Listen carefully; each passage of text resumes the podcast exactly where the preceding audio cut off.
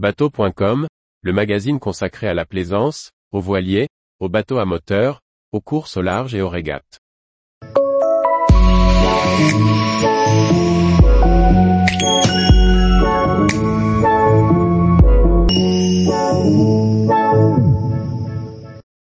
Faut-il croire le dicton, ciel rouge le matin, prends garde marin Par Anne-Sophie Ponson.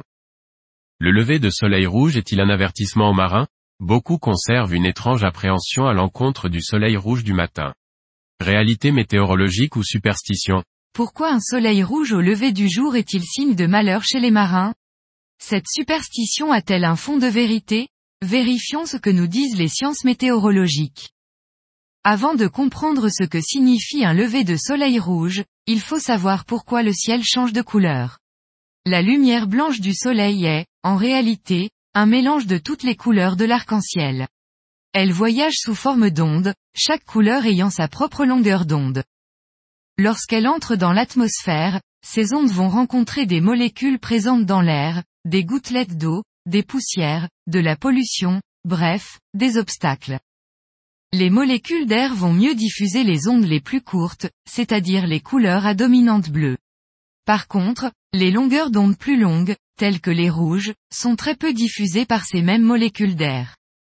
Ainsi, les nuances du ciel dépendent de la concentration de vapeur d'eau et de poussière dans le ciel. Le matin et le soir, le soleil est bas sur l'horizon. Sa lumière doit donc traverser une couche d'atmosphère 10 à 15 fois supérieure pour nous atteindre qu'au moment du zénith. La diffusion des ondes va être ainsi plus importante sur ces grandes distances et favoriser les couleurs chaudes au détriment des ondes courtes du bleu. C'est la raison pour laquelle les levées et couchers de soleil ont des teintes d'orange, de rose et de rouge. Rose du matin, ne prête pas ta cape à ton voisin. Les teintes chaudes le matin sont les prémices d'une dépression et de ses traînées de pluie, d'où la recommandation du dicton de garder son manteau pour s'abriter de l'averse. En effet, les poussières ont tendance à s'accumuler dans le ciel pendant les phénomènes de haute pression, lorsqu'il fait beau.